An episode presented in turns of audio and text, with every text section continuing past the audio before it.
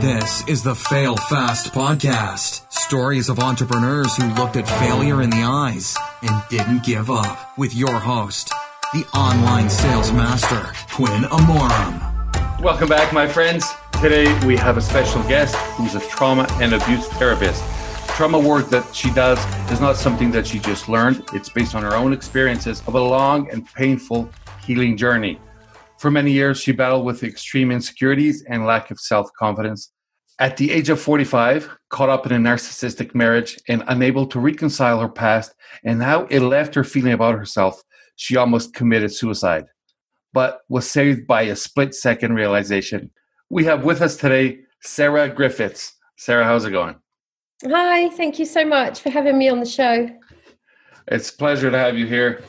Sarah, so it looks like you had a, a lot of suffering and a lot of learning th- throughout life, and I'm guessing that's what made you uh, the trauma and abuse therapist that you are today, right? You learned, you had to learn the things the hard way, I guess yeah and and it's it's one of those things you know what they say that your calling and your passion finds you rather than the other way around it's it's not something i looked for it's not something i expected but as you say out of what i went through and all the all the learning and growing that i did um, i i then did some training and um, I it, it really just happened that all the clients that started to come to me for coaching and then once i was a hypnotherapist for help with their emotional and mental health issues they all had trauma in their background.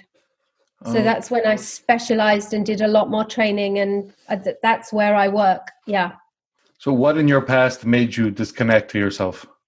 That was um, the very very early on when i was at school. I mean i grew up in the uk in the 1970s and you know there wasn't a lot of money around certainly not where i was. Um, and i grew, grew up relatively poor.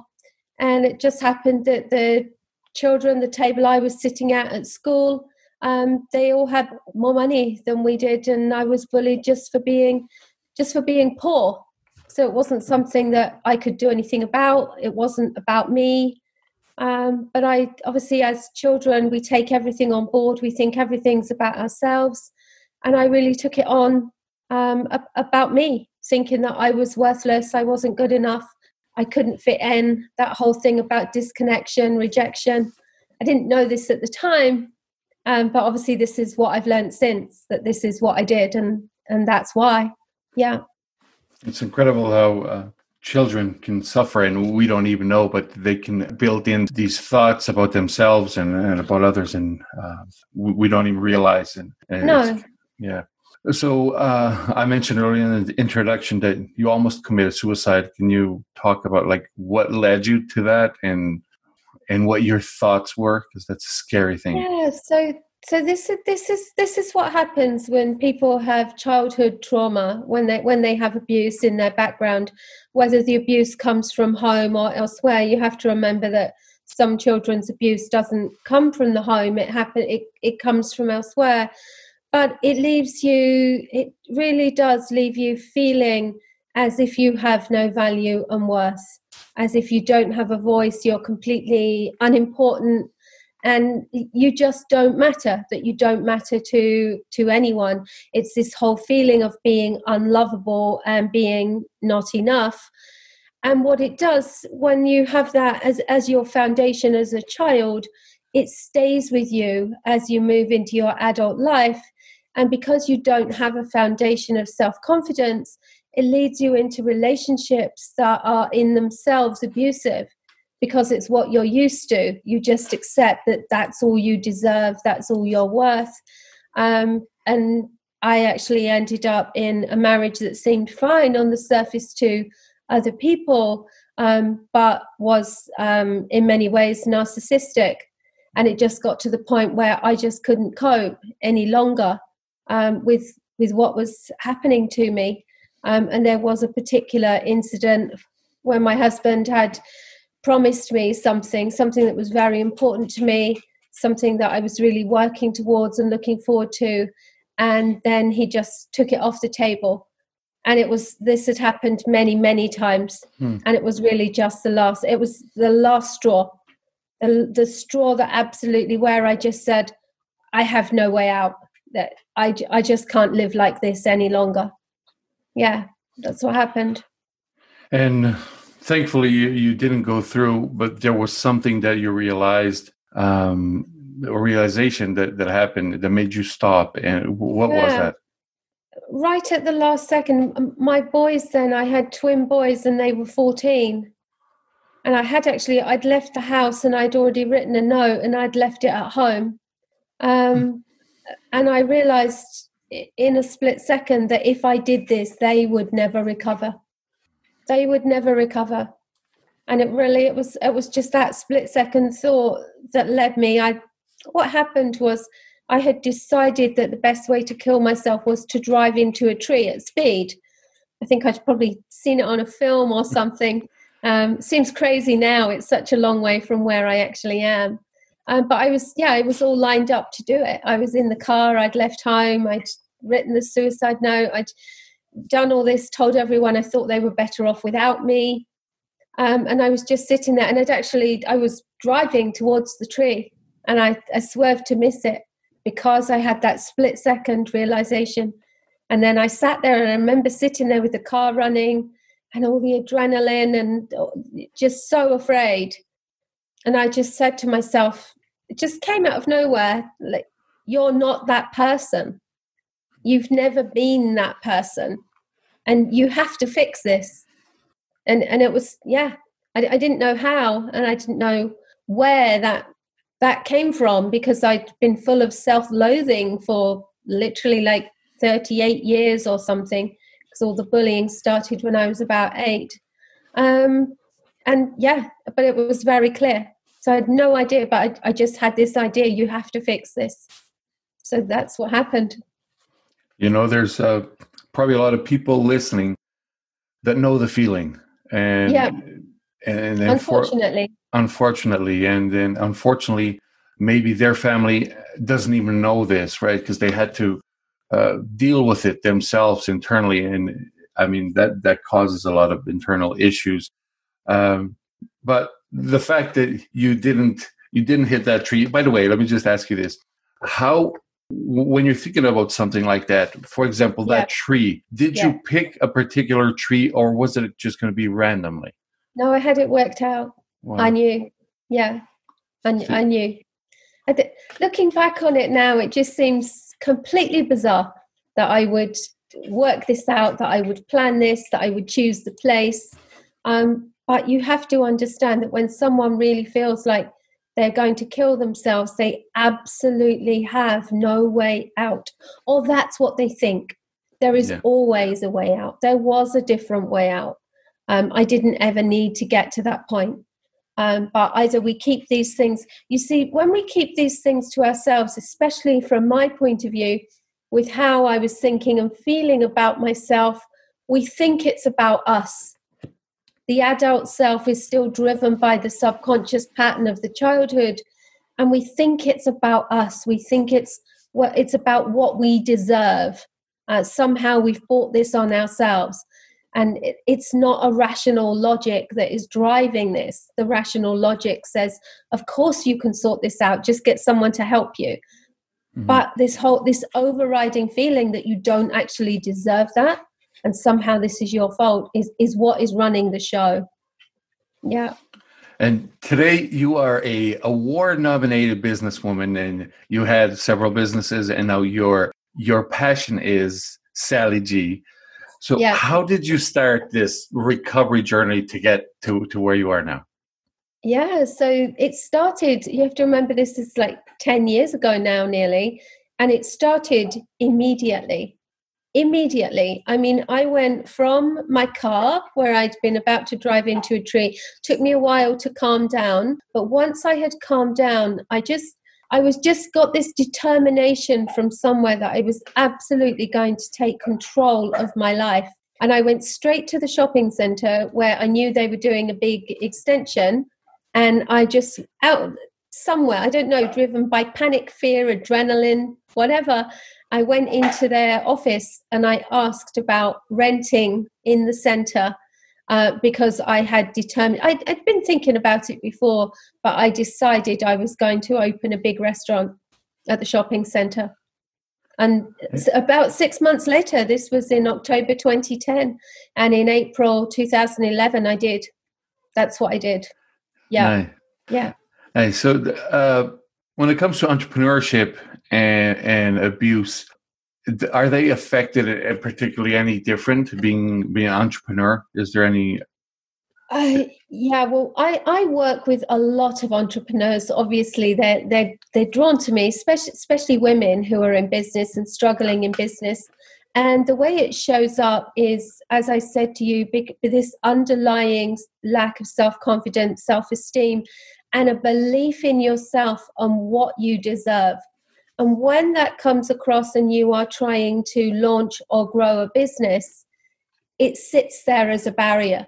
And what hap- what tends to happen is I'll have women they come to me and they'll say, "I've done all the learning, um, I've got everything set up, or but I just can't start." You know, there's something stopping me start, and all that's stopping is them is them but what they don't realize is that it's their subconscious belief about themselves that they're somehow not good enough that no one is going to listen to them that what they've what they are selling or what they're providing isn't good enough. You know it's almost like imposter syndrome. You know who am i that i think i could do this? And and this is what this is what runs through. And sometimes i'll have people who've started a business and they're trying to grow it um, and again they, ju- they just feel we'll, we'll uncover this underlying belief that somehow they shouldn't be doing this they don't deserve this success.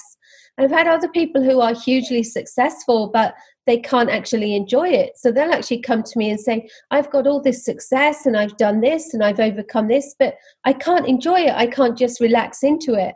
And again we uncover this belief that they just don't deserve it mm-hmm. so then they, they can't enjoy it and they can't just accept it, they can't grow it. All kinds of really bizarre perceptions from childhood around money, around what they should be doing. Maybe it was because their parents wanted them to be a doctor, but here I am with this amazing business, but I've let everyone down. It's, it's amazing what's going on in the subconscious, but it's all running the show all the time. You know, the reason why I asked that was because maybe it's because I'm more involved with with entrepreneurs that almost I was going to say 24 7 but it feels like it but it's not. It's, it's just about like 16 hours a day. The the most common stories that I hear about uh, you know thinking about suicide and and a lot of issues are or were entrepreneurs. So it could be just because that's who I deal with the most but yeah. I was wondering if there was a connection yeah, I, th- I think so because it comes down to this whole sense of this this lack of self worth, this lack of being enough, being being able to achieve. People get frustrated with themselves when they invest in all this training and setting everything up, and then they either can't launch or they can't grow. And then, of course, failure comes into it as well. You know, when things don't go quite as we as we plan. And we know as entrepreneurs, sometimes our businesses can go really, really wrong. And we see ourselves as a failure. And we, we forget that we've done far more than the person who didn't even bother to take the step. And now we've learned something, and the next step we take will be different or better. And we're so harsh on ourselves. You know, one of the biggest problems we have is our is our inner critic. We, we would never be friends with someone who spoke to us like we speak to ourselves and and it's a huge problem and that's part of the work that i do is stilling that inner critic because we can silence it when we replace those negative thought processes with positive ones get people to see who they really are it's not even that hard but people don't know about it so yeah so that inner critic that i would say almost everybody has it has Everyone. that inner yes yeah. uh, you think it's possible to silence that that oh. person Oh, absolutely. Absolutely. Yes, because that inner critic is all the thought it's it's the neural pathways, all the thought processes that you've had about yourself even before you could talk. You know, you've been collecting these ideas about yourself and they and they are your major thought processes. That's all. That your your mind goes to the path of least resistance and you doing what you've always done is is the easiest pathway but when we deal with the subconscious, with what I do, we uncover what those thoughts are and, and we replace them. And when you're dealing with the subconscious, you can take a thought and you can change it. Only in a way that serves someone in a positive way. But I can take something negative that you think about yourself and give you a trigger to give you a new thought process about yourself. Yeah, definitely. That's a huge part of the work that I do. Huge. Wow. So you're you're known for helping people very quickly, people that sometimes have been in normal therapy for for many years. Yeah. So how do you do that? Pretty much like I just said because because I deal with the subconscious mind and because I've learned particular techniques that I know work very fast. Um, it's it's kind of it's what i've learned but i've realized it's a gift as well and there's a lot of intuition with it. But it's the way that i guide my clients and we uncover what's really at the root. And then it's the work we do within the session within the session to change what what they think and feel about themselves.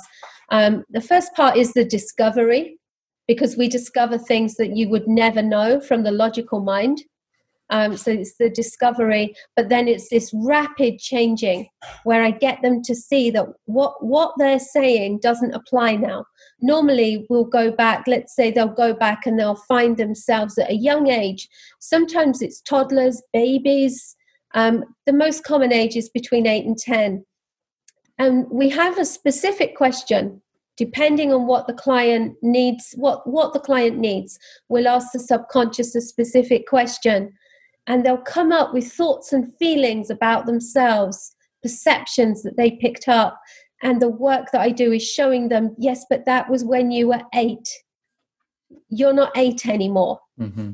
And it's it's that whole you know, people will laugh and say, No, I'm not, you know, and we'll go through the whole process. So you're not helpless anymore, you're not stuck anymore, you're not trapped anymore.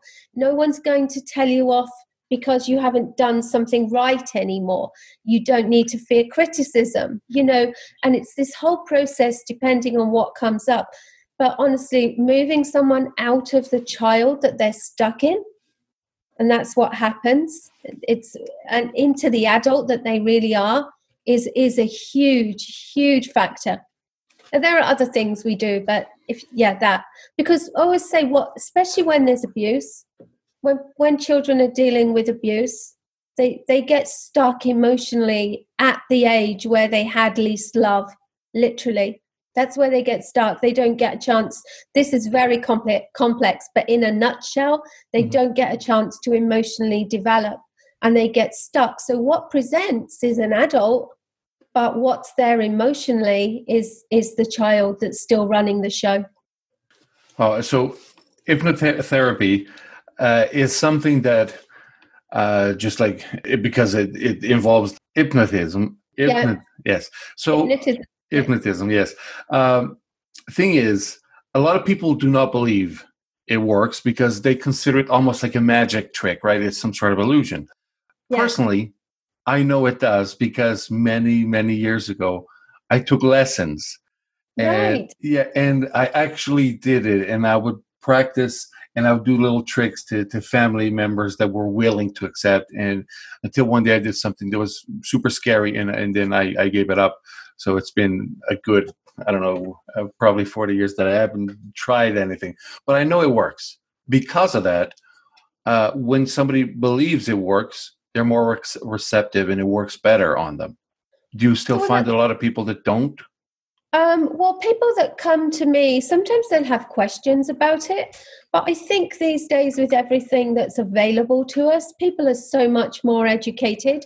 And what we have to move away from is that this is not a, a, show on a stage, mm-hmm. you know, where, where people are acting. And um, what do we have on a stage? We have actors. This is hypnotherapy. It's all based in science. Um, and anything and everything that anyone wants to know about it is available on the internet.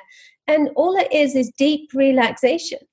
It's it's almost like just a, a slightly different state of being. And we all go into this state naturally all the time anyway. So anytime you are so absorbed in something that someone can startle you, like let's say you're really absorbed in a television program and someone comes in and makes you jump, well, you weren't present. You, you were in this altered state. And we've all done the one where we're driving and we pull up on our driveway and go, How did I get here? Well, what happened was your conscious mind drifted off and your subconscious took over to keep you safe. That's yeah. it's exact. We all and it's just deep relaxation. No, it, people get. I take people into hypnosis through breathing and through talking, and it is just deep relaxation. Uh, people have these weird ideas. Well, people who don't know, as I say, you can just look this stuff up. But people are always awake. They're always in control. They're always aware. They're talking to me. Um, and the important thing is that it is a collaboration. Are there people that can't be hypnotized? No, everyone can be hypnotized, but sure, you can stop it because it's relaxation. You know, so it's a it's a collaboration. But of course, the people that come to me, they're looking for an answer. They're looking for something that traditional therapy to the conscious mind hasn't been able to give them. Sometimes for up to 50 years. You know, I, I get people come to me who are, who are in absolute desperation. So, yeah, do you find there's a lot of people that have emotional issues or some caused by some type of abuse that because it was in childhood and it's it's not physical abuse we're talking here right? Some sort of mental abuse. And that that person is not aware of the cause or right? You know what yeah, i mean? I, again I, th- I think people are becoming more and more educated and it's more and more acceptable. Um, but I do sometimes find that people are almost apologetic. And this this comes to this whole thing of feeling it must be about them. It must be their fault. They must somehow be defective or faulty or not good enough. And they'll come to me and say, Oh, I almost feel bad trying to blame my current depression or anxiety or whatever it is on my childhood. How can that possibly be? It was such a long time ago. But it is you know I'll, I'll get people who have chronic anxiety and yes the root cause was 50 years ago because of what you were taught about yourself. What what it taught you it taught you to be afraid. It taught you that there was something to be scared of. And what what is in the subconscious stays in the subconscious until we replace it. So every emotional issue has a solution? Absolutely. That's yeah.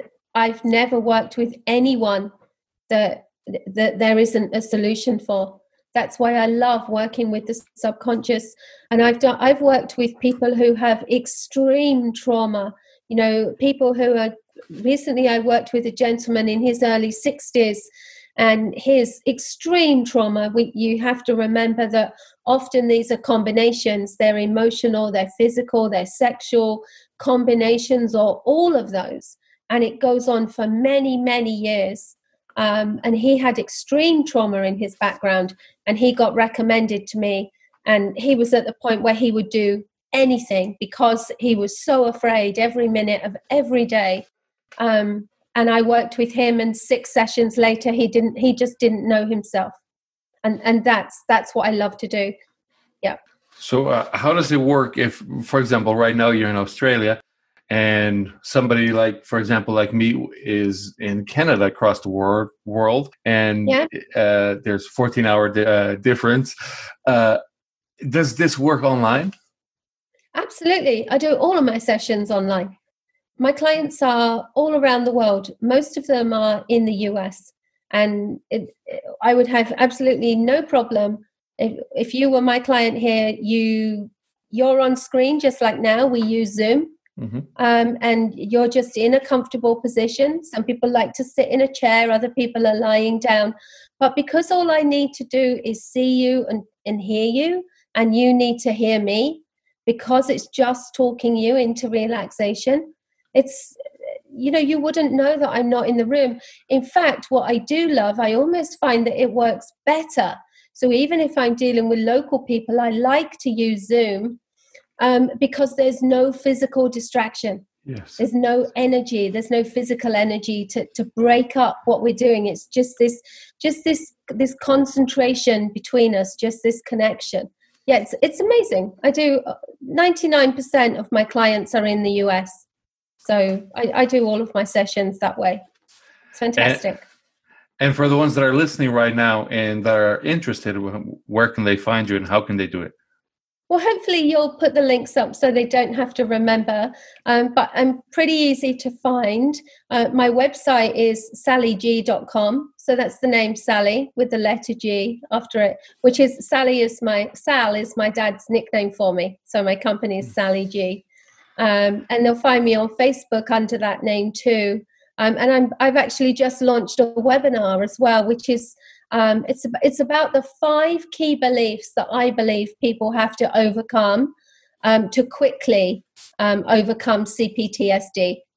And I've got a website for that too. Um, but th- if you put the links up, they can find me on um, LinkedIn. Instagram, I don't use so much, but very much on my website. And if they go to my website and like what they see, they'll find links. They can book in with me. They can email me. It's it's all on my website. It's all there. Perfect. So Sarah, I'll have all those on the on the show notes for everybody to check out. And it was uh, it was a pleasure to have you here, Sarah. I mean, this is very informative. I know you're helping uh, so many people out there, and there's so many more that need help. So thank you for what you do. Yeah, thank you for having me. Thanks for subscribing to Fail Fast Podcast. If you enjoyed the show, please leave a review and visit failfastpodcast.com for show notes, Quinn's social media, or even to tell us your story.